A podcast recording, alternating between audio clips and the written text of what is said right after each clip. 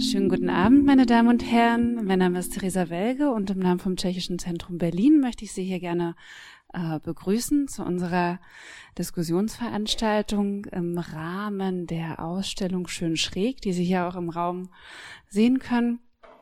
Kubismus ein tschechisches Gestaltungsprinzip und genau diese These äh, möchten wir heute auch mit unseren beiden Kuratoren der Ausstellung, Bettina Güldner und Wolfgang Binder, äh, hier diskutieren und Sie werden uns auch durch den Abend führen.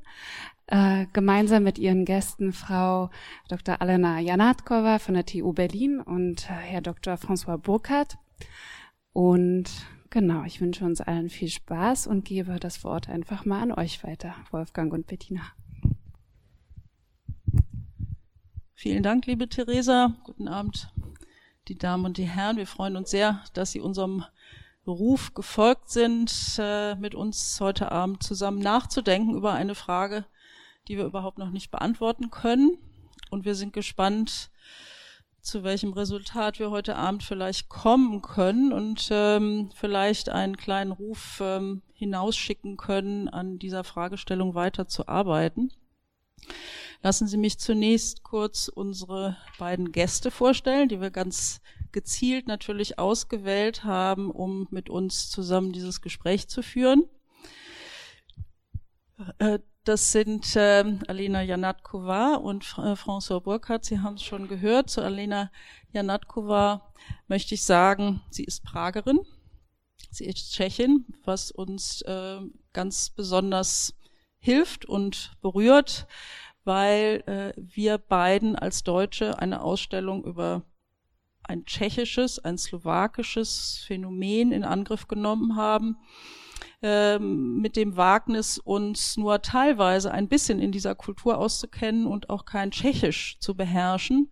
Also wir als Fremde in einen Kosmos eingegriffen haben, zu dem uns sehr viele Fragen aufgefallen sind und wir uns dachten, es sollte eigentlich helfen, wenn wir auch jemanden dabei haben, der diese Kultur im Blut hat. Und ähm, da Alena Janatkova gar nicht die ganze Zeit in der Tschechoslowakei gelebt hat, sondern eigentlich auch in Deutschland groß geworden ist, äh, hier studiert hat, Kunstgeschichte an der ETH in Zürich promoviert wurde zu einer, zu einem sehr bemerkenswert passenden Thema, nämlich, ähm, ich muss es mal eben, ähm, hm, der, äh, du, äh, eigentlich weiß ich es ja auswendig, wo habe ich es? Ach so, die Kunstauffassungen zur modernen Architektur im barocken Prag.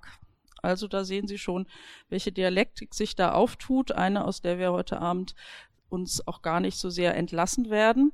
Und diese ähm, architekturhistorischen Betrachtungen haben sie eigentlich ähm, ihr ganzes berufliches Leben, das sie hier in Berlin an, als Lehrende an verschiedenen Berliner Universitäten in der Kunstgeschichte fortgeführt hat, durch äh, Forschungsprojekte geführt, die immer wieder Fragen gestellt haben zum Stellenwert zur Rolle der ost- und mitteleuropäischen Kulturen im Verhältnis zum einen eigentlich zum Austausch, zum Einfluss der, äh, gerade der Architektursprache. Ähm, in der Moderne zu der Frage, wann die Moderne beginnt, vor welchem Hintergrund sie sich entfaltet und welche Interdependenzen es auch vor allen Dingen mit den Nachbarländern gibt im Zusammenhang mit der Emanzipationsfrage das ist auch ein Grund, warum wir hier eingeladen worden sind, diese Ausstellung zu machen. Letztes Jahr, das Jubiläumsjahr für mehrere mitteleuropäische Republiken, 1918, 2018, äh, die Unabhängigkeit äh, von Polen, von äh, der Tschechoslowakei. Und deswegen pendeln wir auch immer so ein bisschen zwischen, mal sprechen wir über die Tschechen, mal sprechen wir über die Tschechoslowakei, jetzt sprechen wir wieder über die Tschechen. Das ist ein bisschen schwierig. Halten Sie das bitte einfach im, äh, im, im Hinterkopf. Man kann das nicht immer äh, so ganz scharf trennen. Und ähm, Alena Janatkova hat sich also viel mit diesen architekturhistorischen Bedingungen beschäftigt und vor allen Dingen auch, was uns heute Abend vielleicht hilfreich sein wird und auch eine gute Überleitung zur Arbeit von François Burkhardt ist ähm, mit der Einrichtung des tschechoslowakischen Werkbundes beschäftigt, also direkte Verknüpfungen mit dem kunsthistorischen, architektonischen Wirken der Weimarer Republik.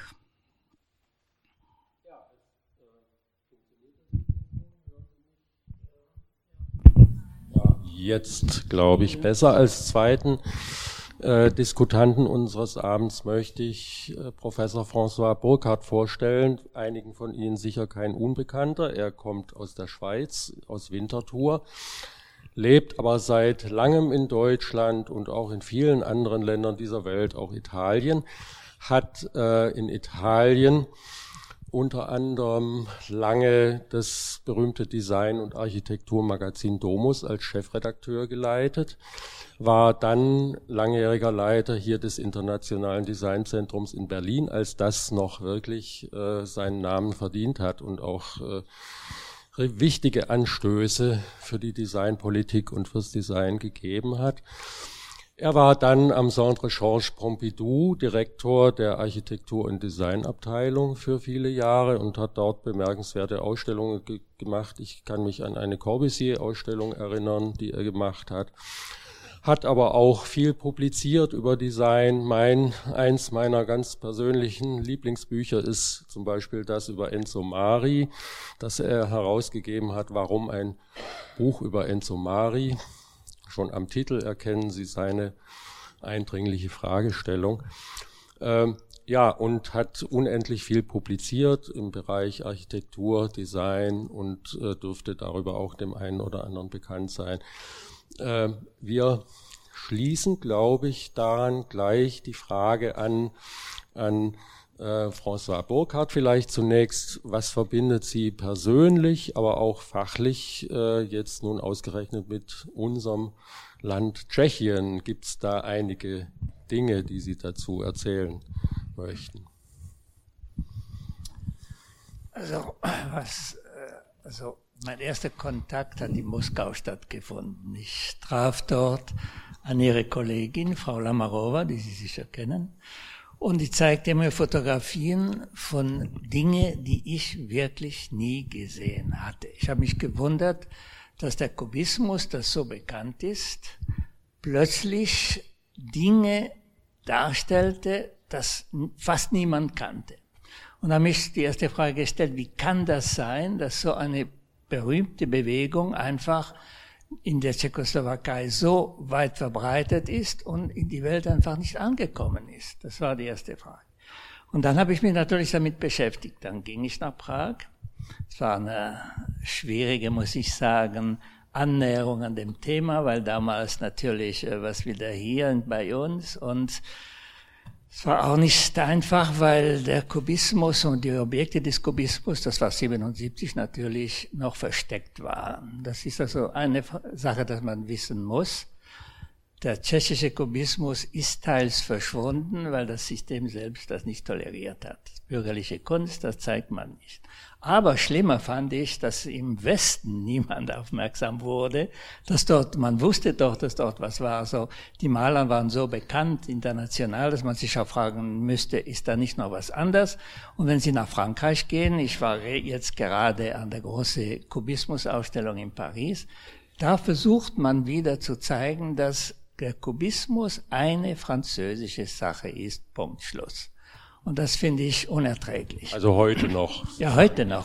Also zum Beispiel zur Architektur, wo man genau weiß, dass in der Tschechoslowakei so viele Versuche gemacht worden sind, eine kubistische Architektur herzustellen, theoretisch wie praktisch.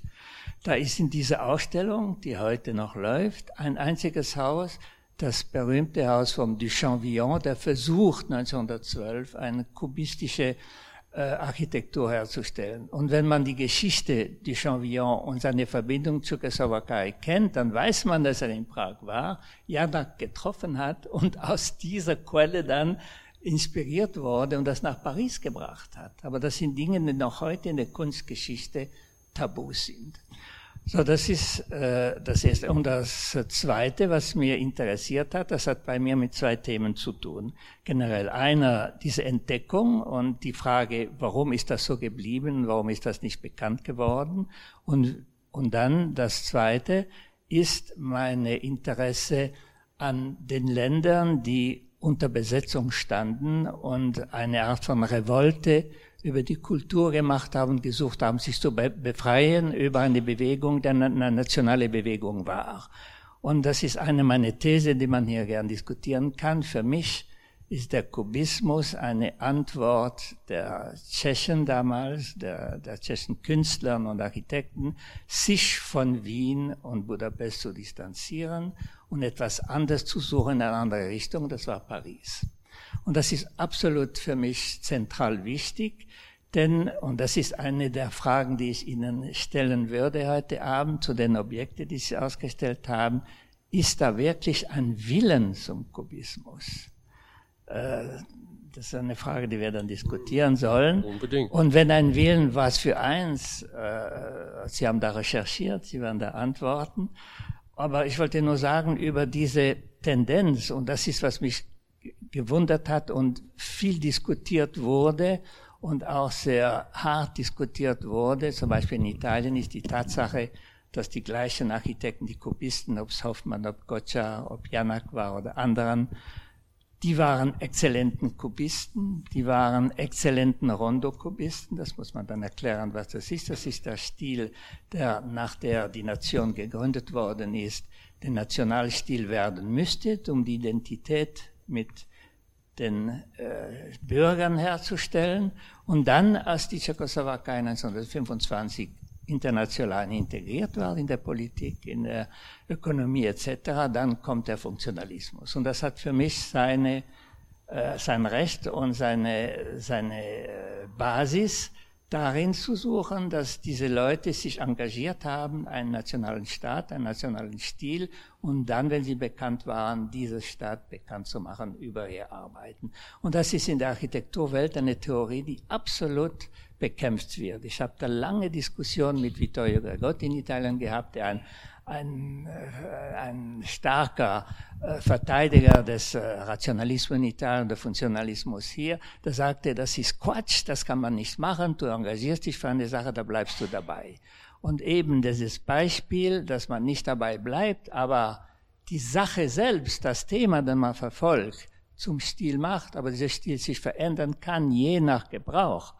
Das ist für mich eine der Theorie, die äh, zu einer, zu heute zu einer Diskussion führen sollte. Also das sind die, die, die zwei Aspekte. Ich habe mich mit Katalonien deswegen auch beschäftigt, mit den Nationalromantik in Finnland auch beschäftigt deswegen, weil das einfach, und das muss man wissen, und das ist eben eine der Fragen, die ich hier an Ihnen stelle, man muss es auch wissen, wenn das Land befreit ist, das gilt für Katalonien, das gilt für äh, Finnland und das gilt auch für die Tschechoslowakei, wenn das Land befreit ist, dann ist es Schluss mit dem Stil meistens.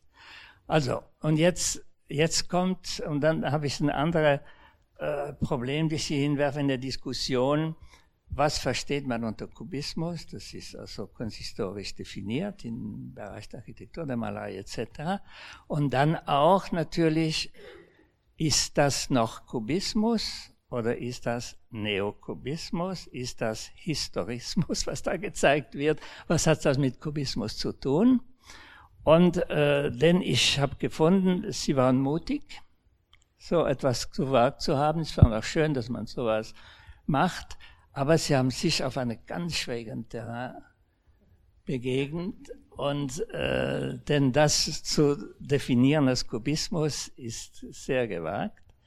Und darüber sollten wir eben diskutieren, wo ist da was noch drin im Kubismus und wo ist es vielleicht etwas anderes oder denn ich gehe nach meiner Recherchen mindestens nach äh, nach ich war ich habe meine Recherchen gemacht in Prag zwischen 77 und 80.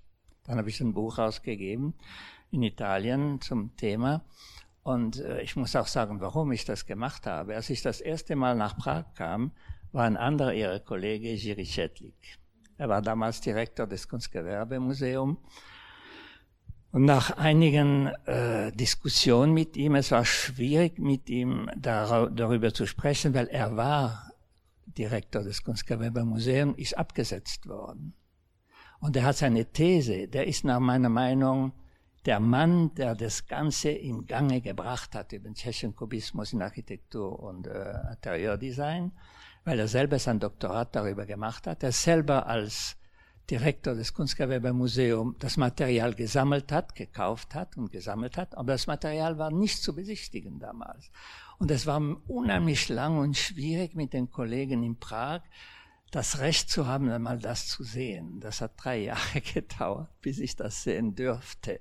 Also zu, zu, zu zeigen, wie das schon damals noch ein Tabu war. Aber zu meiner Überraschung, es gab eine Ausstellung 77 im Kunstgewerbemuseum, wo die Dinge gezeigt worden sind. Und das hat wieder wahrscheinlich mit einer Zeit nach, nach Dubček, da war eine, eine Phase wieder der Liberalisierung, da hat es man gemacht, aber dann wurde das wieder äh, versteckt. So, und der Schettlik hat mir zur Seite genommen und gesagt, François, ich bitte dir um eines. Wir haben zwei, drei Kollegen im Ausland, die wir auch gebeten haben, wenn der Kubismus wieder neu zur Diskussion kommen muss, kann das nur über dem Ausland geschehen. Hier ist das Tabu, da wird es nichts werden. Solange das System so ist. So, und das hat mich ermuntert, da zu arbeiten und da habe ich Sympathie mit dieser Art von Opposition empfunden, die das sich organisierte, auch langsam, die versuchten, ihre Kultur, ihre Kunst und so, das war wirklich eine, in der Geschichte, muss ich sagen, der, des 20. Jahrhunderts, eine, ein, ein wichtiges Baustein und diese Geschichte so zu verstecken, das hat auch mehrere Gründe, warum das passiert. Es passierte dort wie hier, dort aus politischen Gründen, hier bei uns, und ich, Sie sprachen von Domus, ich hatte da meine Redakteure, habe ihnen auch gesagt, nach 89, wir machen eine Nummer über die neue Grenze zwischen Ost und Westen haben sie mir geguckt, die Redakteure und alle bekannte Leute sind Pierre Restani und ich gesagt, haha, was willst du da suchen? Wie wenn dort nichts wäre. Es war so ein eiserner Vorhang im Gehirn selber dieser Leute über Jahren.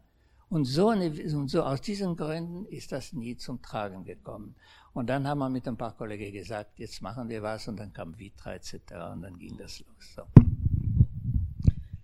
Vielen Dank, Herr Burkhardt. Wir hören ja mit Genuss, dass Sie ähm, uns so viel Mut attestieren. Den Eindruck hatten wir auch, dass wir auf ein ganz schön brüchiges Eis treten und es ist in der Tat schwer begrifflich zu fassen. Und deswegen möchten wir gerne jetzt von Alena hören.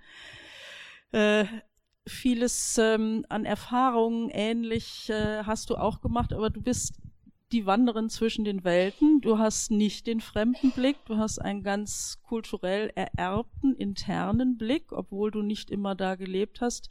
Wie sind deine Berührungspunkte in Bezug auf die Arbeit, auf das Forschen mit dem Phänomen Kubismus und in welcher Art und Weise hast du schon mal Berührungspunkte gehabt mit solchen Artefakten, wie wir sie jetzt ausstellen? Das war erstmal in der Dissertation zu der Barockrezeption zwischen Historismus und Moderne. Und da habe ich mich mit der Architekturtheorie von Janak und Hochol und Gotchar beschäftigt habe festgestellt, dass dort die Anknüpfungspunkte an die Malerei eigentlich wenig gegeben sind, sondern dass man sich an den deutschen Expressionisten orientiert hat, nämlich an der Barockinterpretation. Und zwar ging es um die Tradition der Architektur der Barockgotik äh, nach der Interpretation von Alois Riegel, dem Wiener Kunsthistoriker, der äh, mit dem Kunstwollen und diesen Gegensatz zwischen der nordischen Tradition und der Klassik eigentlich einen Gegensatz aufgestellt hat. Und den hat Wilhelm Worringer dann nochmals weiter ausgeführt theoretisch. Und die deutschen Expressionisten haben sich dann an ihm auch orientiert, an Worringer haben eigentlich den Kunsthistoriker, seine Theorie, die nordische Tradition für sich vereinnahmt. Und auf dieser Theorie basiert auch die Argumentation von Janak und Chochol und Gotchar.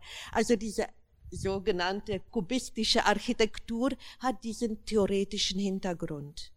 Und das ist für mich schon interessant, weil, ähm, also was ist Kubismus? Man muss sich das fragen. Der Begriff selber ist ja erstmal sehr negativ konnotiert gewesen.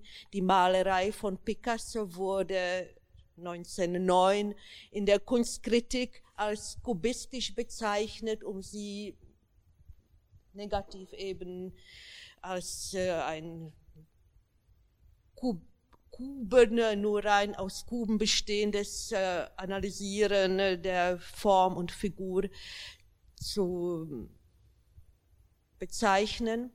Und es ging erstmal nur um die Malerei. Natürlich gab es viele Verbindungen zwischen Paris, also wo diese Kunstkritik aufgetaucht ist, und äh, auch zwischen Prag und Böhmen, weil damals alle nach äh, Paris gegangen sind und dort auch gelernt haben. Das heißt, die Kunst war bekannt, auf jeden Fall, diese Malerei.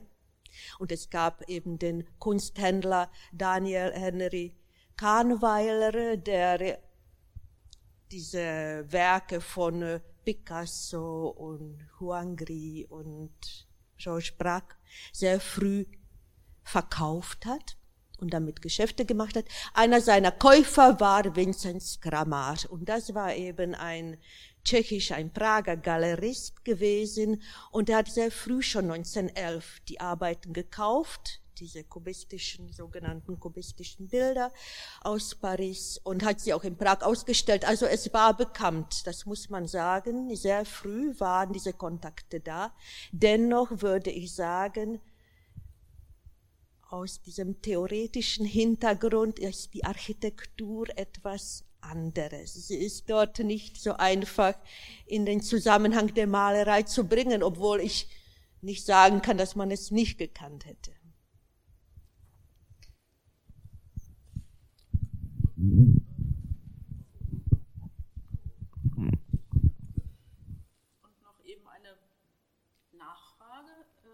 Hat das nach deinen Forschungen so rein aus deiner, aus deinem persönlichen Erfahrungshorizont hast du dann mal so ein Widerspiel gehabt, dass du dachtest, na ja, also wenn ich da hinkomme, dann sehe ich schon diese Form und wenn ich in Deutschland bin oder in Berlin, dann fällt das wieder ganz weg. Das ist also, ist das etwas, was du eindeutig mit dem kulturellen Horizont Prags oder Tschechiens verbindest. Ich würde mich da Herrn äh, Burkhardt anschließen. Es gibt tatsächlich so eine besondere kubistische Tradition, aber ich würde das im Zusammenhang des tschechischen Kubismus, des tschechischen Werkbundes sehen, wo der Kubismus zur Marke, zum Markenzeichen wurde.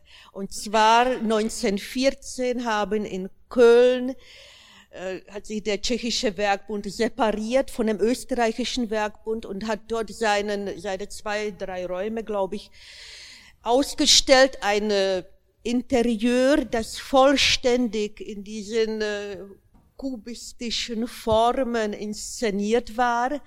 Und nach dem Ersten Weltkrieg wurden dann genau diese Formen zum Kennzeichen der nationalen Architektur. Also da gibt es vielleicht diese Tradition, auch wirklich diese nationale Begründung in der Zeit nach dem Ersten Weltkrieg bis 25, so etwa 26, das stimmt schon. Ich würde, mir fällt es schwer, über formale Analogien tatsächlich äh, mich da zurechtzufinden. Ich muss immer mich annähern aus einem begrifflichen, theoretischen Kontext. Über formale Analogien fällt es mir sehr schwer. Mhm. Ähm, zielt das jetzt ein bisschen auf das, was wir machen, wenn Sie sagen formale Analogien? Äh, des Kubismus, wie Sie ihn gerade beide geschildert haben, und äh, beispielsweise Design von heute. ich kann ja nicht leugnen, das kann schon sein, dass in der, dass die Menschen sich inspirieren lassen, natürlich von den Werken, die sie sehen. Und es gibt tatsächlich diese Nähe dann zu dieser, zu diesen kubistischen Formen, die ihnen vertraut ist. Aber ich kann es einfach nicht beweisen, dass es wirklich diese Formen immer aus diesem Kontext kommen. Es kann auch Zufall sein. Ich habe eine Toblerone mitgebracht. Und äh, weil. Schade, dass ich das eine Stück nicht doch Also das kennen Sie ja alle, nicht wahr? Toblerone. Herr Tobler hat 1908 diese Form erfunden. 1908. Da gab es den Begriff Kubismus noch gar nicht. Ich muss es, glaube ich, nicht aufmachen. Hier ist der Matterhorn drauf. Es war wahrscheinlich eher der Zusammenhang zu, den, zu der alpinen Architektur, den auch der deutsche Expressionismus ja hat. Die alpine Architektur Bruno Taut und Hans Scharun und all diese Architekten, die gläserne Kette. Und daher ja, dank, danke. Gut. Also, ich möchte einfach äh, an Sie fragen, Sie haben diese Objekte ausgestellt, aber ich bin sehr unsicher, ob einer dieser Autoren den Kubismus wirklich gekannt hat. Hat er ihn gekannt, reicht mir das immer noch nicht. Es muss ein Willen da sein, etwas kubistisch zu tun. Und zu diesem Willen gehört eine Kenntnis der Theorie. Es gibt hauptsächlich um diese Zentralperspektive, die einseitig war, aufzulösen und von mehrere Standpunkte, verschiedene Arten von Perspektive einzuführen. Das ist die Basis an sich von dem Kubismus.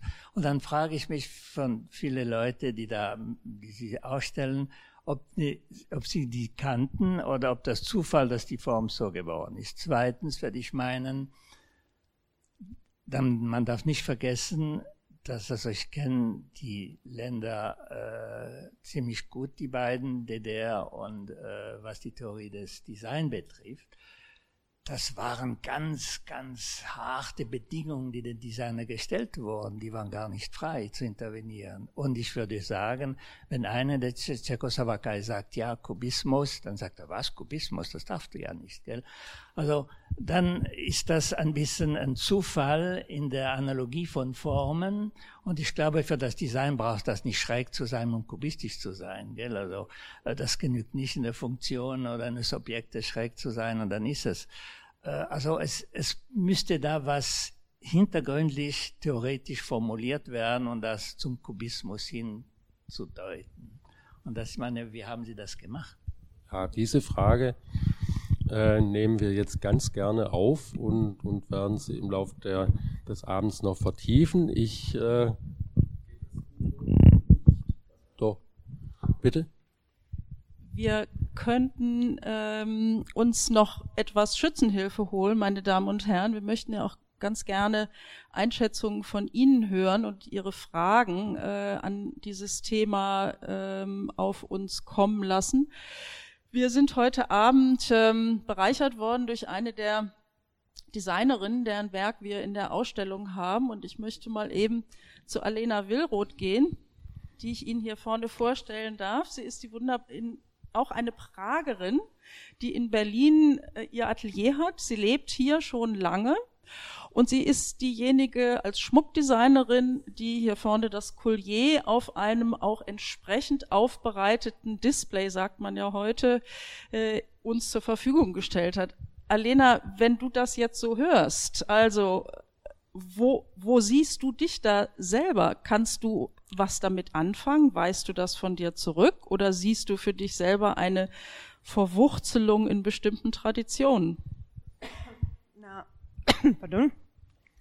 Also eins, was ich mich bisschen wehren muss dagegen, was, was Sie jetzt gesagt haben, ist Thema, ähm, dass ich bin, ich bin, ich bin in die Schule gegangen, noch in dem alten System vor der Wende und ich kann überhaupt nicht behaupten, dass ich nichts über Kubismus mitbekommen habe. Es ist Sicherheit dadurch, dass mein Professor, mein Lehrer für tschechische Sprache auch so eine allgemeine Kunsthistoriewissen versucht hatte, uns zu vermitteln.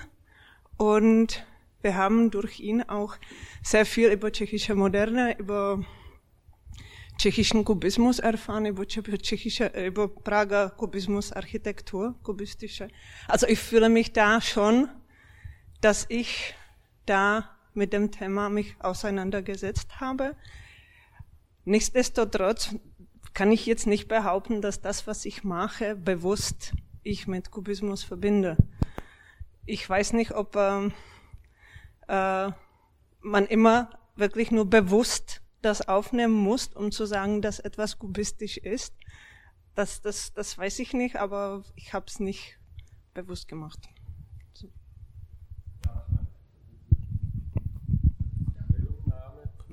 Wird mein Mikro gehört äh, soweit?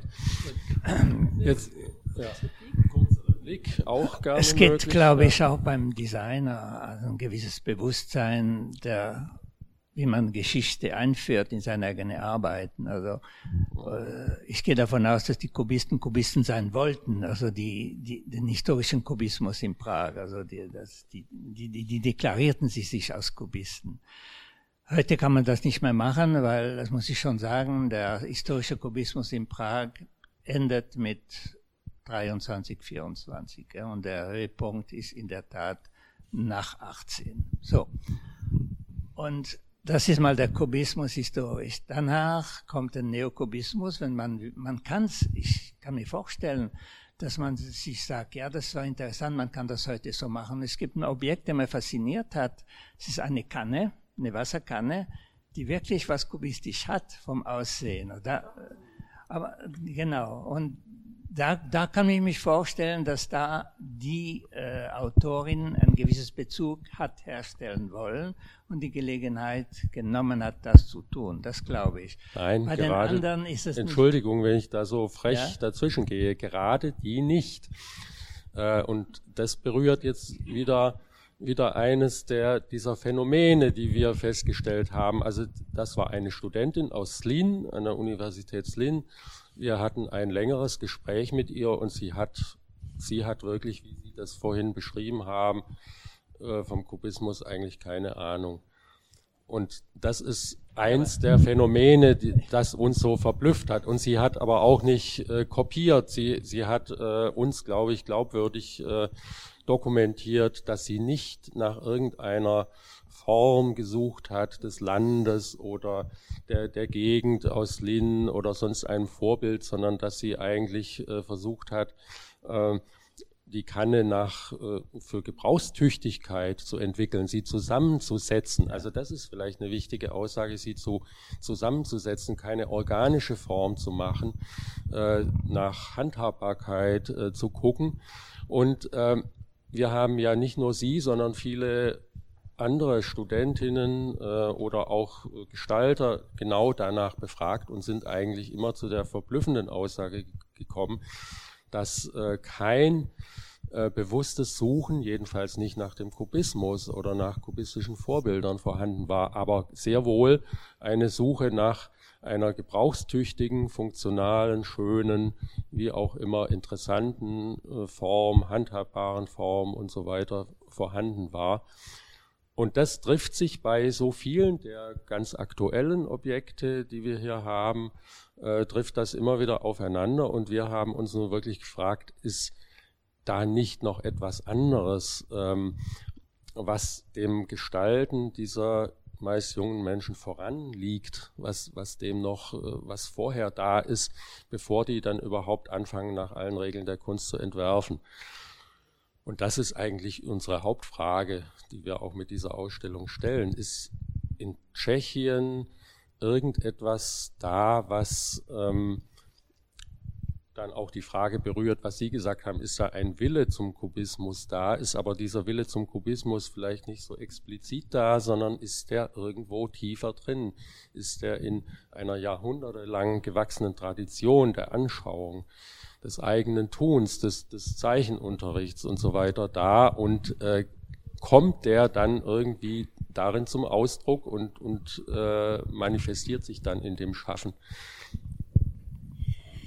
Ich, äh, mir fällt es auch schwer, von solchen nationalen Eigenschaften, Charaktereigenschaften auszugehen, aber eben, es gibt natürlich Tradition, da würde ich noch einmal auf diesen tschechischen Werkbund zurückkommen, wo der Kubismus die Marke war, da wurde auch die Flagge der Tschechoslowakei dann entworfen. Bei Janak liegt der Entwurf in seinen, im Archiv, ist er vorhanden, also er hat es erfunden. Und äh, daher würde ich schon sagen, ja, das ist der Anknüpfungspunkt, die Marke Kubismus bei der Gründung der Tschechoslowakei.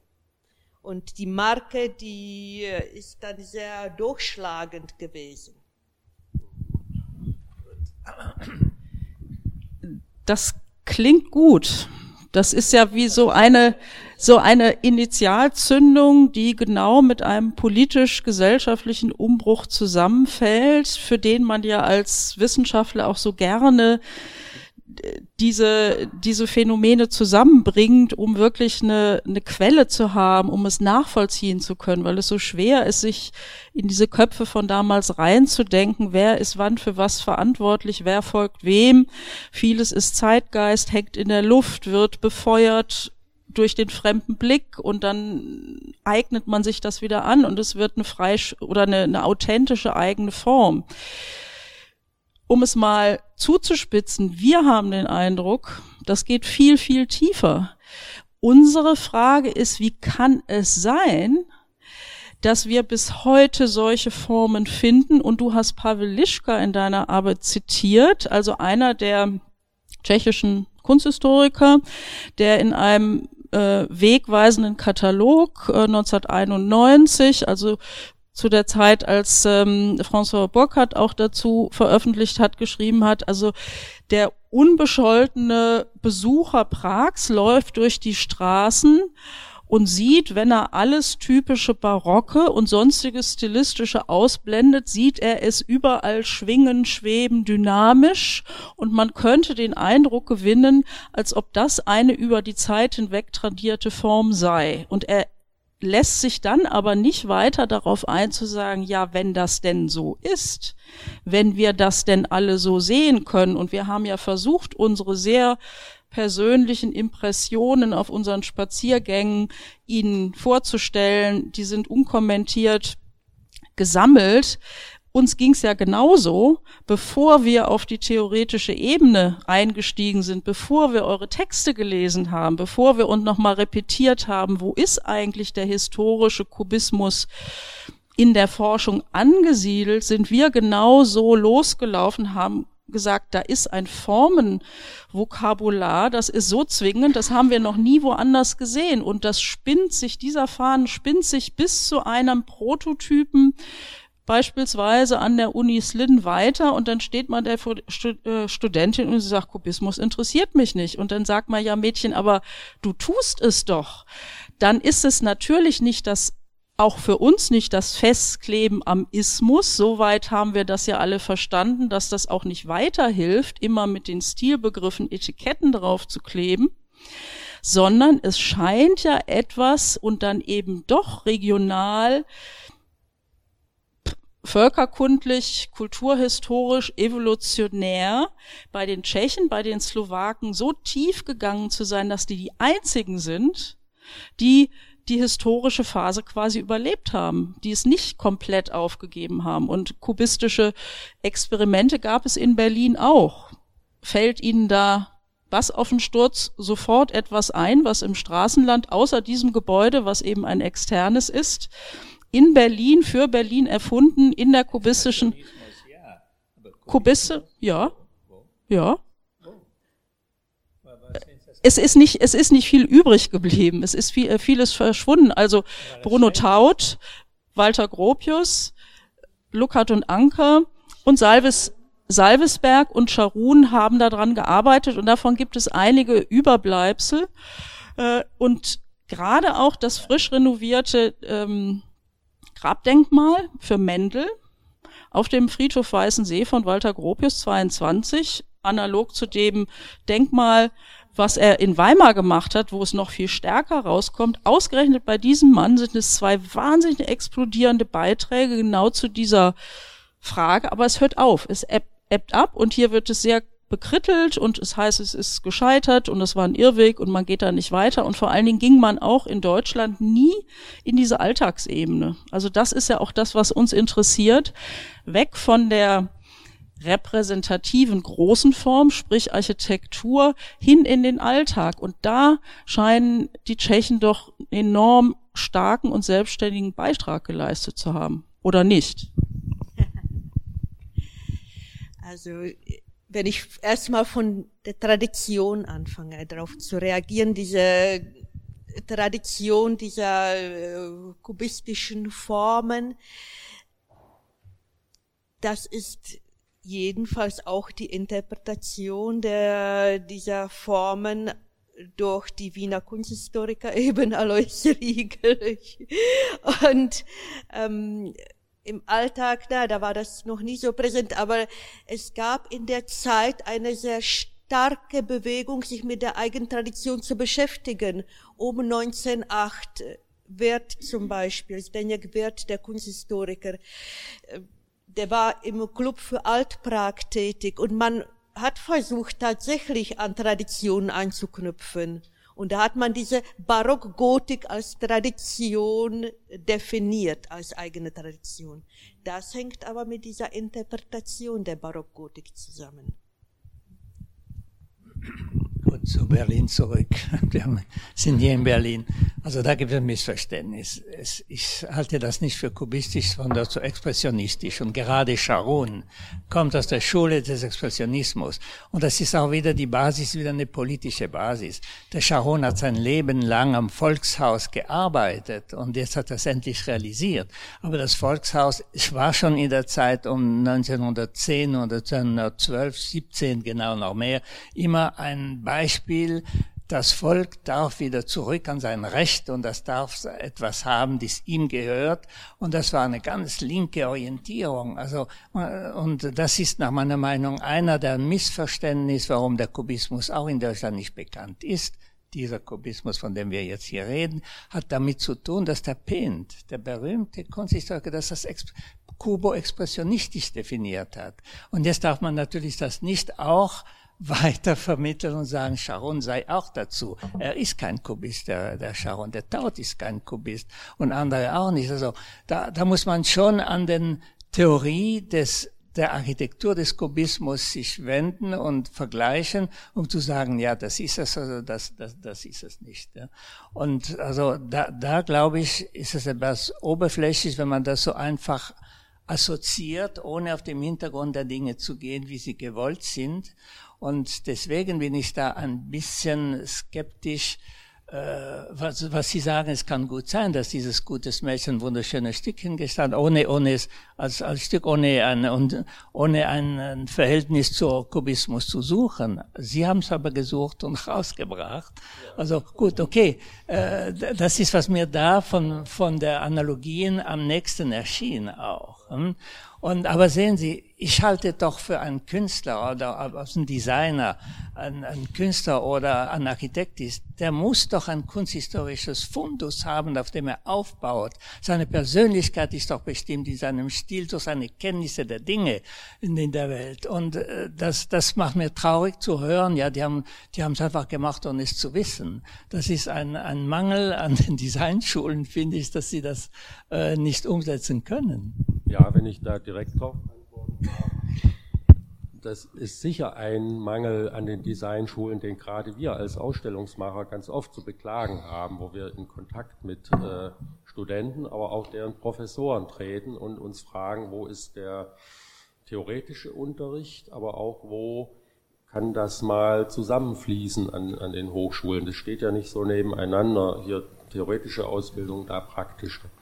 Also da mangelt sicher auch in Tschechien dran, da sind die sicher nicht die Vorhut, aber wir haben ja nun das nicht nur an diesem wunderschönen schwarzen Kännchen, sondern an eigentlich allen unseren anderen Objekten äh, festgestellt, dass da Phänomene vorhanden sind ähm, in den Objekten und die Entwerfer haben mehr oder weniger, wir kennen nun wirklich nicht jeden Einzelnen, und es mag sicher Leute geben, wie zum Beispiel Jirschi Hofmann, der für äh, Plastimat einige dieser Dinge entworfen hat, schon zur Zeit des Brüsseler Stils, also 1958, 60, die sehr wohl wussten, was sie da tun und die auch äh, dann doch mehr an den Kubismus angeknüpft haben, als es nämlich darum ging, plötzlich äh, als abgeschottetes Land wieder in Brüssel auftreten zu können, zumindest für ein paar Wochen, für ein paar Monate.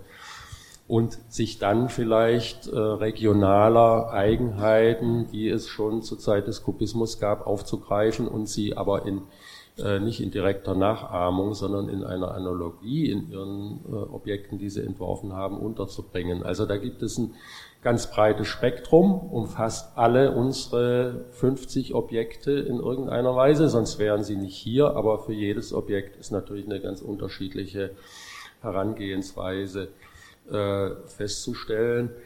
Äh, insofern kann man nicht nur mangelnde Geschichtskenntnis beklagen, man kann aber auch auf der anderen Seite wiederum nicht äh, Nachahmung oder so etwas äh, beklagen.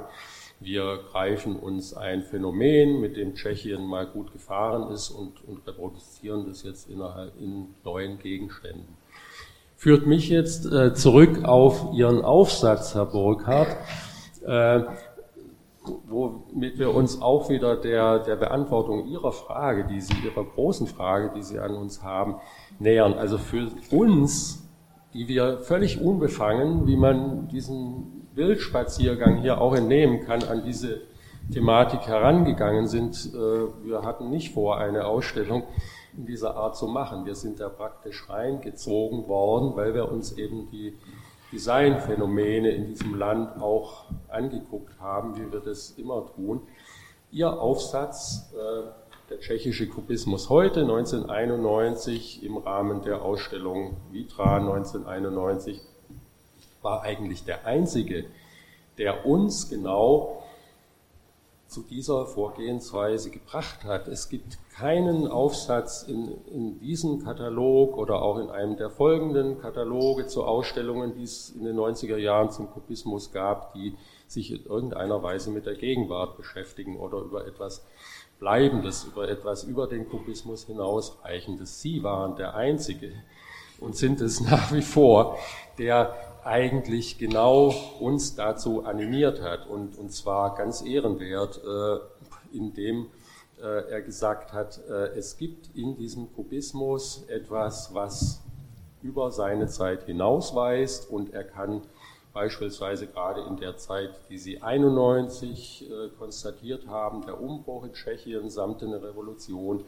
kann der Kubismus ein Parameter sein, wie junge äh, Schaffende in der Architektur, in der Kunst, im Design äh, mit einer solchen Situation umgehen, politischen Situation umgehen und daraus ihr neues Selbstverständnis als Gestalter beziehen. In gewisser Weise natürlich ein bisschen ahistorisch, haben wir auch gedacht, wie, wie kommt er dazu, wie, wie sagt er sowas, warum sagt er nicht, macht was völlig Neues. Nein, der Kubismus ist eine Triebkraft oder kann eine Analogie sein, um genau in einer solchen Zeit äh, neu zu schaffen, aber trotzdem sich an irgendetwas anzulehnen. Können Sie das nochmal ein bisschen? Mein Ansatz, das ist richtig, was Sie sagen. Äh, ist ein, mein Artikel ist 91 geschrieben worden und wir hatten in der Kunstgeschichte einiges durcherlebt, in der Architekturgeschichte auch und im Design. Das war die Postmodernität, also nicht als Stil verstanden, die Postmodernität, wie der Lyotard es definiert. Das heißt, es ist ein Umschwung in der Technologie hat stattgefunden, von dem, vom Radzahn gehen zum Chips rüber und das ist, was er unter diesen Umschwung versteht. Und das hat, diese Bewegung hat eine Befreiung in Sache Architektur und in Sache äh, Design äh, gebracht, das unerwartet war. Und auch, glaube ich, in Prag ist diese Befreiung natürlich nicht nur des Systems, aber auch gleichzeitig der jetzt können wir machen, was wir für richtig halten. Ich sage nicht, was wir wollen, sondern was wir für richtig halten. Aber darf man nicht vergessen, auch da, plötzlich waren die Designer die angestellt waren damals, plötzlich freie Designer geworden. Ne? Und das ist nicht einfach gewesen zu überleben. Die müssen sich auch am Markt orientieren und wie wir die, die unser hier das machen. Diese Freiheit war beschränkt, aber die war in Ansicht gestellt. Das ist und diese Postmodernität ist ein unheimlich wichtiger Moment dieser Befreiung. Und dann dazu gehört auch die Möglichkeit zu sagen, aha, Kubismus, was kann ich damit anfangen heute? Das ist mein Ansatz und ich sage es auch, es ist gut und gebe ein paar Beispiele. Aber wenn Sie mal meine Beispiele folgen, dann geht's weiter. Meine Beispiele ändern in Hongkong und in Rotterdam. Und nicht per Zufall in Hongkong durch Zada Hadid und in Rotterdam durch Kopf Himmelblau. Was ist da geschehen? Da ist der Dekonstruktivismus in Gang gekommen. Und da sehe ich, der Dekonstruktivismus in Verbindung zu setzen mit dem Kubismus. Aber das Jahre danach geschieht. Warum? Bei der Konstruktivismus, es geht um die Materie selbst. Das ist das zentrale Thema der, der Konstruktivisten. Es ist eine Art von zaubernder Materie, die man da spielt. Und er versucht durch die Gravitation dieser auf der Basis einer freien angeordneten Geometrie zu einer Destabilisation der angenommenen Regeln der Architektur zu führen. Das hat auch der Kubismus gesucht. Nun, der Kubismus 1910 war nicht in der Lage zu dekonstruieren und zu konstruieren, weil die Technik nicht hatten, was man heute hat. Denn das war einer der großen Probleme der, der Kubismus, ist immer oberflächlich an die Fassade geblieben weil man nicht diese Gravitationsproblematik überwinden könnte, technologisch damals. Denn der Einzige, der wirklich ein Interieur versucht hat zu zeichnen, die kubistisch im Sinne einer Theorie des Kubismus, das ist der Giricroa. Der hat es wirklich versucht mit dem Wettbewerb in Pardubice, aber das war 1919, glaube ich, und das ist schon etwas spät, aber der hat es wirklich versucht, denn in, man muss sich vorstellen, es gibt viele diese Häuser in Prag, wenn Sie drin gehen, das haben Sie auch besucht, garantiert, und drin gehen sind ganz normale Räume. Dann fragt man sich, was ist denn da noch kubistisch, was ist denn da passiert? Und also dieses Willen zum Kubismus ist in der Tschechoslowakei und in Frankreich gar nicht stattgefunden, in der Tschechoslowakei auf die Fassade äh, geblieben und ist nicht in, in, oder in ganz wenige Fälle ist es auch bis zum Interieur so geworden. Dafür, und das ist das Komische, aber das war machbar, hat das Design das aufgenommen. Alle Objekte des ja, aber das, aber gut. Also, also wissen Sie, wenn Sie, ich glaube, wenn ich schon Bauherr damals gehabt hätte, wenn ich schon Bauherr gehabt hätte, der äh, mir sagt, ja, äh, ihr macht ja was kubistisch, sagt er, mach mal, und dann sieht er das, sagt er, ja, meine Leute werden nie da mieten, verstehen Sie, das war ein echtes Problem. Denn das, das, das, jetzt, Sie müssen sich vorstellen, als Bürger gehen Sie in einer, einer Raum leben, der wirklich extrem bewegt ist der, der, der, es ist schwierig darin zu leben und das ist immer gleich. Ich mag gern ein Schwitter, wenn ich weiß, warum der Schwitter das machen wollte und folge das. Aber wenn, der, wenn ich den Schwitters nicht kenne und nicht weiß, was das ist, will ich gar nicht daran leben. Ne? Und das ist eine Aneignung von uns über die, die Theorie. Und das finde ich wichtig. Aber mein Ansatz war zu sagen, ja, Jetzt ist der Konstruktivismus da, da ist etwas, das zusammenkommt, vielleicht entsteht da was Neues daraus. Das ist meine Schlussfolgerung in diesem Artikel. Und vielleicht ist aus dem Grund auch dieses tanzende Haus in Prag so gut angekommen äh, von Ogere. Äh, an der Moldau äh, ist es äh, sehr, sehr gut angekommen und ich weiß, dass wirklich ein Bruch dann da war, dass man andere Anreize suchte. Wie hat sich denn dann nun der tschechische Ansatz im Werkbund dazu verhalten? Konnte das ein Instrument sein, eine Vereinigung, die ja ursprünglich in München gegründet war, um Unternehmer, Theoretiker, Praktiker, Künstler, Designer zusammenzubringen, um eine Idee forciert durchzusetzen und im Alltag und im Gebrauch anzuwenden, also gar nicht, wir sind ja noch ganz stark in der Architektur Diskussion gerade befangen. Wir müssen uns ja eigentlich noch weiterhin zum angewandten Objekt im Alltag wenden, denn das ist das, was wir ausgestellt haben. Und es ist ja eventuell mehr dort der Weg der Möglichkeit, um diese Thesen weiterzuentwickeln, als in der Architektur, wo man in der Tat, das war ja die Zeitkritik und es geht einem ja heute nicht anders, dass man meint, naja, ist es nicht vielleicht doch mehr Fassadenkosmetik geblieben, also der Schwung, der außen aufgemacht wird, wo dringt der denn innen ein? Allerdings sollte man sich dieses Gebäude, in dem wir uns hier befinden, genau darauf hingehend nochmal genau angucken. Und weil wir den Eindruck haben, dass hier sehr viel mehr von dem eingelöst wurde, als zum historischen Kubismus vielleicht möglich war, auch mit neuer Technik, mehr Baustoffen, haben wir dieses Gebäude auch extra zu einem Exponat werden lassen.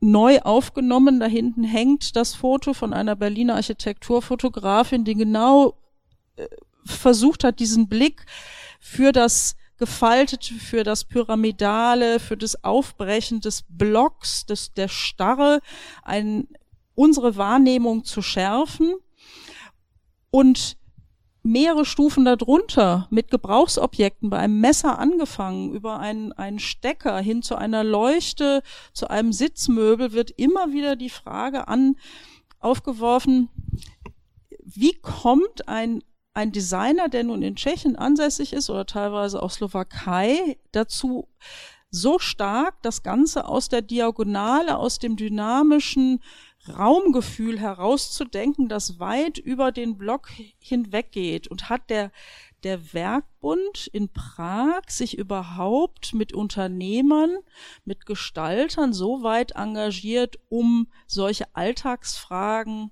wie unser Werkbund hier auch zu problematisieren? Ja, erstmal war ja die Programmatik des äh, tschechischen Werkbundes sehr gleich der Programmatik des deutschen Werkbundes und auch die Organisation war sehr ähnlich. Also die Zusammenarbeit von Produzenten und Künstlern in Handel und Ausstellungen und Propaganda und so weiter. Und wir sehen hier einige Exponate, die genau auch diese, diese Produkte zeigen, die dann vermarktet wurden, wie die Vasen oder das äh, Kaffeegeschirr von Pavel Janak zum Beispiel oder die Stühle. Sehr viele Möbelstücke wurden ausgestellt und kommentieren zu der ersten Ausstellung des Tschechischen Werkbundes in Köln 1914 kam ein Katalog heraus und der hieß tschechische Bestrebungen um ein modernes Interieur. Von einem Kunsthistoriker geschrieben, Stech hieß er, auch auf Deutsch zu lesen. Und ähm, da sind all diese Objekte zu sehen, also wie man versuchte, das Interieur neu zu und den Alltag eben der Menschen neu zu bestimmen in jeder Kleinigkeit. Ja, es ist äh, so, dass eigentlich der tschechische Werkbund ja eine Abspaltung von dem österreichischen Werkbund war und die standen ja in dieser handwerklichen Tradition. Das war das Besondere des österreichischen Werkbundes und auch des tschechischen eben nicht industriell, sondern handwerklich und solche, also solche formalen Experimente auch zu machen. Das war dann eben nicht wie der Deutsche Werkbund, das war später.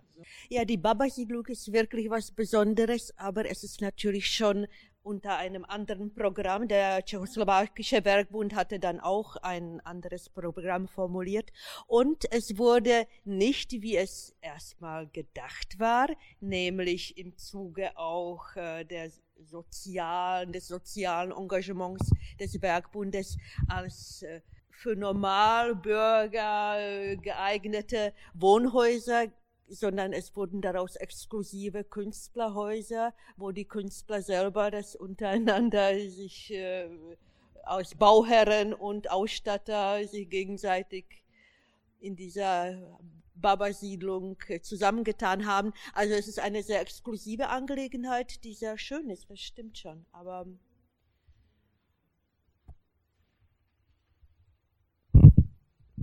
genau genommen müssen wir in unserer Diskussion von dem eigentlichen Begriff Kubismus weg.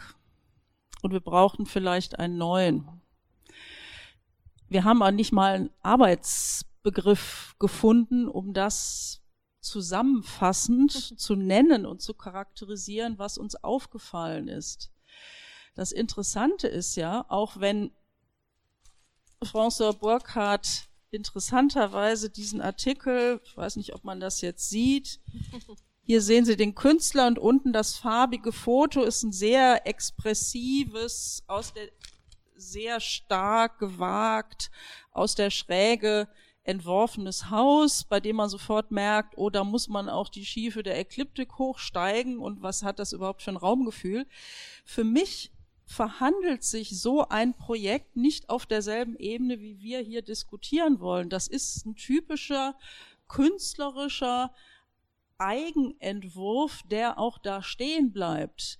Wir wollen aber den Blick öffnen und sensibilisieren, weil wir ihn sensibilisiert aufgefunden haben im Alltag und in der Selbstverständlichkeit, wie die Designer, die Jungen, die junge Generation, aber eben auch während der sozialistischen Zeit der 60er, 70er Jahre sich dem Projekt Produktgestaltung gewidmet haben und mit welchem Formvokabular sie scheinbar automatisch selbstverständlich eine gebrauchsfähige, funktionale, hochinternational verständliche Minimalistik bedienen, ohne jedes Ornamentieren.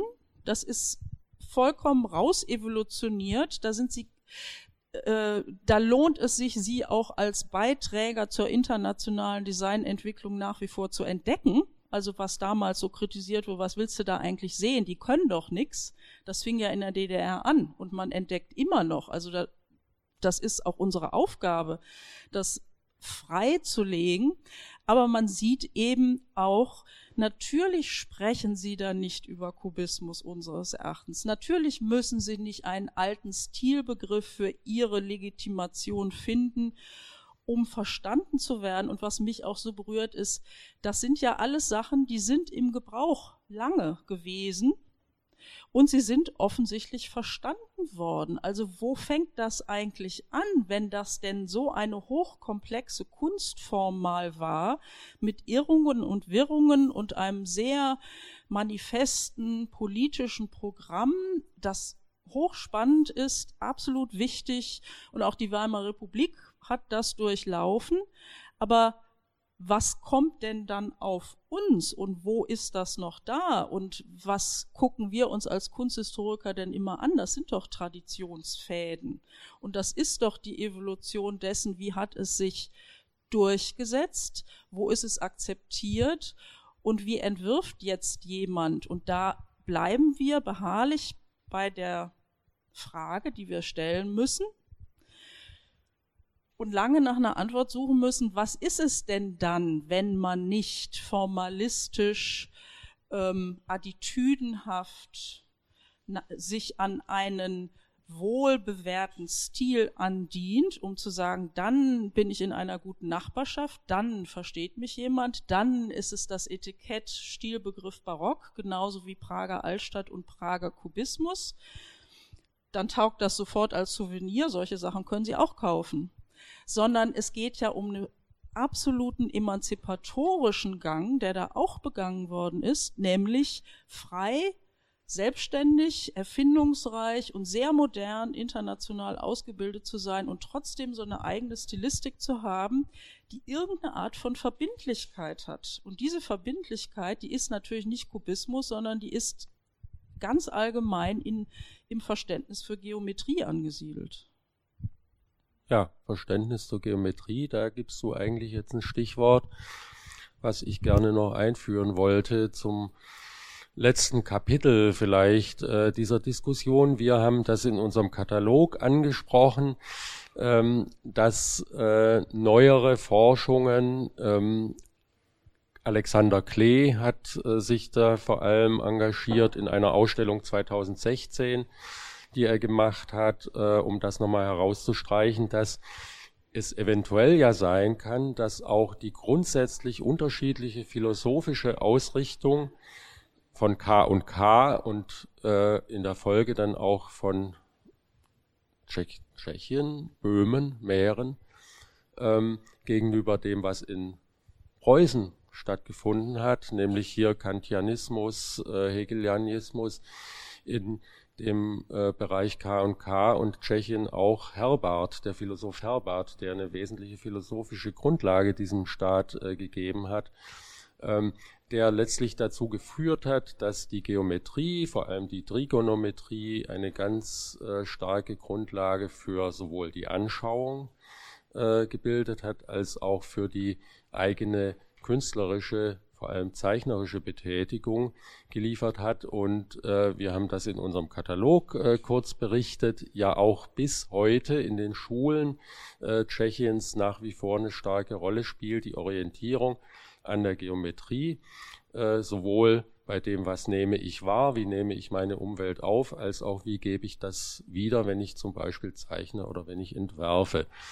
Äh, könnte da nicht äh, eine Möglichkeit drin liegen, dass äh, eine grundsätzlich unterschiedliche Ausrichtung in dieser Frage zweier durchaus nicht weit auseinanderliegender Staatsgebilde heute noch, aber auch schon in der Zeit des Kubismus natürlich, aber auch schon davor, ähm, dazu beigetragen hat, dass man einfach die Welt ein bisschen anders sieht und zum Beispiel sehr schnell dabei ist zu geometrisieren, auch wenn die Schweizer das auch so gemacht haben im Gebirge. Aber wir haben ja einige Beispiele in der Ausstellung und das sind nur ganz wenige von vielen, die wir gesehen haben, wie zum Beispiel automatisch Landschaft, Gebirge, dann natürlich vor allem äh, immer in die geometrische Form des Dreiecks gebracht wird. Und auf jedem Buchrücken, auf einer Waffelpackung, ganz egal welches Genre, welches gestalterische Genre man bedient, immer in Form eines sehr abstrakten Dreiecks rauskommt. Also kann ich auch die Abstraktion,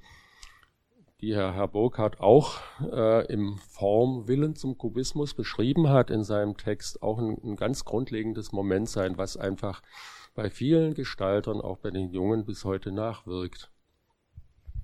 Ich kann nur aus der Beschäftigung mit dem Barock sagen, dass schon der Guarino Guarini eine große Rolle spielte. Das war ein äh, Barockarchitekt aus Turin gewesen, aber eben auch Mathematiker und da gibt es jedenfalls auch solche mathematischen und geometrischen Konstruktionen, komplexe geometrische Figuren, die als Grundrisse der Kirchen zum Beispiel mhm. eine Rolle spielen. Was hast du denn zu deiner tschechischen Schulzeit in Mathematik und in, hattest da schon, schon Kunst?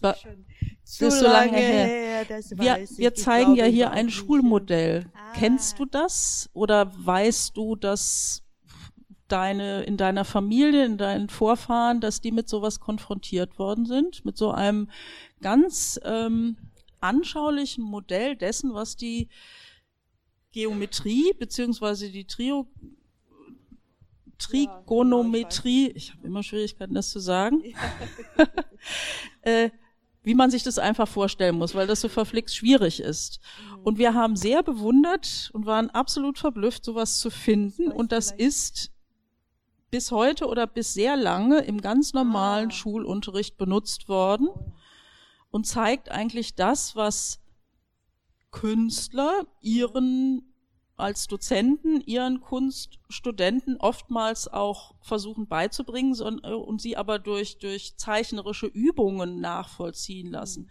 Aber dieses Objekt hier ist für Kinder gedacht, also um ihre Fantasie, ihre äh, Fähigkeit, Anschauung zu entwickeln, wird ganz streng auf die völlig abstrakte, berechenbare Form zurückgeleitet. Und ist das nicht ein ja. Das kann vielleicht jemand ein, aus dem Publikum beantworten. Ich ist, kann das ist da, ist nicht. jemand von Ihnen sonst noch aus dem Land? Ja, bis hin zu einem Verbot äh, des damaligen Schulministers in Prag äh, überhaupt nach der Natur zu zeichnen oder zeichnen zu lassen. Das hat sich natürlich mehr an die Lehrer. Bitte? 17, 17, Ende 1780. Ich kann Ihnen das Jahr jetzt nicht zitieren. Sie finden das übrigens in einem, einem Aufsatz äh, von Alexander Herbart zu der Ausstellung Äh, Wien, Berlin 2016 ist noch gar nicht so lange her und Herbert kommt aus Wien, also der, der hat sich mit dieser Unterrichtsgeschichte sehr deutlich beschäftigt, sehr intensiv beschäftigt. Ist eine Ruhe für uns. Wir es nicht der, gehabt haben, denn ja. dann kam der Jugendstil. Wann kam der Jugendstil? Entschuldigung. Ja, na, danach. Also großen ja. Erfolg dürfte die These nicht gehabt ist, haben. Ist eine Frage, und, ähm, ja, also ob es nicht und gerade in Prag war der da sehr geprägt, das Wien eine Geschichte, die man ja auch nicht wirklich äh, befürworten kann, wenn, wenn durch Verbote solche Dinge geregelt werden und entsprechende Gegenwehr wird es sicher gegeben haben.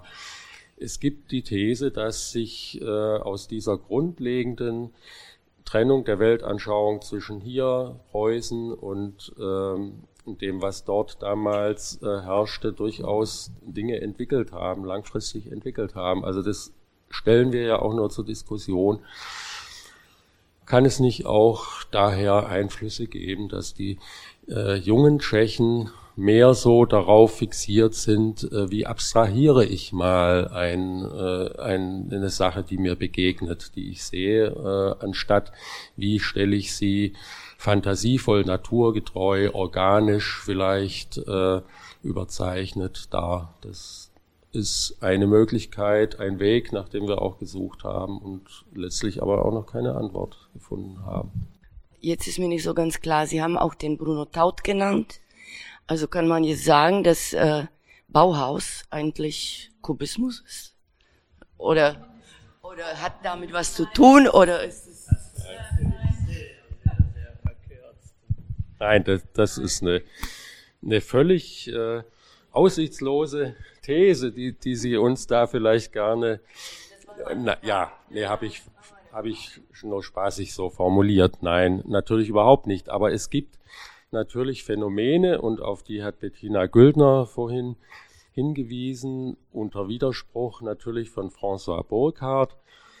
Ähm, es gibt Phänomene, die, die sich dann durchaus überschneiden und äh, insofern kann man das manchmal ansprechen, äh, dass es da Berührungspunkte gibt. Aber wir haben uns ja zum Beispiel auch sehr äh, geärgert anlässlich einer Veranstaltung, die es hier vor einiger Zeit gab, wo selbst der oberste Berliner Denkmalschützer den Kubismus so sang- und klanglos unter den Expressionismus eingeordnet hat und vereinnahmt hat. Also und umgekehrt kann man sagen, äh, man muss diese Dinge auseinanderhalten. Und drittens, äh, zum dritten das Bauhaus, das Sie erwähnt haben, würde ich jetzt mal sagen, in dem Zusammenhang ist vielleicht ähm, auch eine Bewegung, eine, eine, eine Geschichte, die viel mit Geometrie gearbeitet hat, äh, aber natürlich mehr mit dem Quadrat, mit dem Kreis, dann auch mit dem Dreieck, aber vor allem mit den ersten beiden Formen und äh, Prinzipien des, dessen, was in K und K stattgefunden hat, äh, sind vielleicht über Johannes Itten ans Bauhaus gekommen. Johannes Itten, der äh, ausgebildet wurde unter dem Einfluss der Österreicher. Und ähm, ja, also diese Dinge sind vielleicht äh, auch im Gefolge dieser Bewegung auf uns gekommen, aber äh, sie sind, man kann das jetzt nicht äh, miteinander vermischen. Das ist sowieso. Ja, ja. Also das findet unsere völlige Zustimmung, aber wir wollten ja auch nicht über das Bauhaus diskutieren, sondern über die Phänomene, die wir Ihnen zusammengetragen haben und uns auch zusammengetragen haben und wo wir, wir müssen ja auch langsam die Diskussion beenden und ein Resümee ziehen und, und haben in dem Zusammenhang auch noch Fragen an, zwei Fragen an Sie vielleicht, wo wir praktisch eine Verfeinerung äh, dessen sehen, was sich im Kubismus damals zusammengebraut hat, äh, eine ganz stark politisch äh, motivierte, regional motivierte Geschichte damals, wie wir jetzt erfahren haben, nach der samtenen Revolution wieder eine neue Situation für ein Land, was sich selbst findet, immer noch findet, unter heftigen Wehen auch gerade wieder. Äh, was aber auch äh, zum Beispiel unter wirtschaftlicher Hinsicht äh, sich im Designmarkt äh, neu erfinden muss. Auch das sind ja immer Überlegungen einer Staatsführung oder auch der Gestalter dann im Einzelnen. Wie definieren wir eigentlich unser Land in gestalterischer, designerischer Hinsicht? Wie treten wir auf Messen auf äh, nach außen? Was ist eigentlich der tschechische Stil? Auch solche Dinge spielen da natürlich mit rein und äh, dazu vielleicht noch eine Aussage von uns. Wir finden, das geht äh, in Tschechien ganz subtil und auch eigenständig, ganz im Gegensatz zu anderen Ländern des ehemaligen Ostblocks, die sehr mit Macht einfach nur darauf drängen, in Mailand anzukommen auf der Messe und alles genauso gut oder natürlich besser zu machen und auch preisgünstiger zu machen, als die übrigen Europäer das schon können. Das ist eine Feststellung die wir getroffen haben und die trifft für Tschechien zum Beispiel nicht ganz zu. Also da finden wir, ähm, haben wir auch neulich mit Frau Königs-Markova vom Kunstgewerbemuseum, an, Museum für angewandte Kunst in Prag diskutiert, doch sehr viel Eigenständigkeit ähm, bei den tschechischen Designern, die sich das auch beibehalten wollen und eben durchaus nach einer eigenen Linie suchen und wie wir finden in verfeinerter Form auch in diesen Phänomenen sich ausdrückt, äh, wie wir sie in einigen Objekten dieser Ausstellung äh, vorgefunden haben. Und äh, dem möchten wir eigentlich weiter gerne auf der Spur bleiben, möchten mit Leuten wie Jirschi Pelzel beispielsweise, einer der führenden Designer, der sehr subtil mit solchen Fragestellungen auch umgeht, zum Beispiel mit der Kannelur, äh, mit konvex, konkav, solchen Dingen, der die Schräge in der Gestaltung durchaus nicht nur als Schwung einfach so bezeichnet, sondern sehr, sehr kalkuliert einsetzt ähm, und andere, die das auch tun.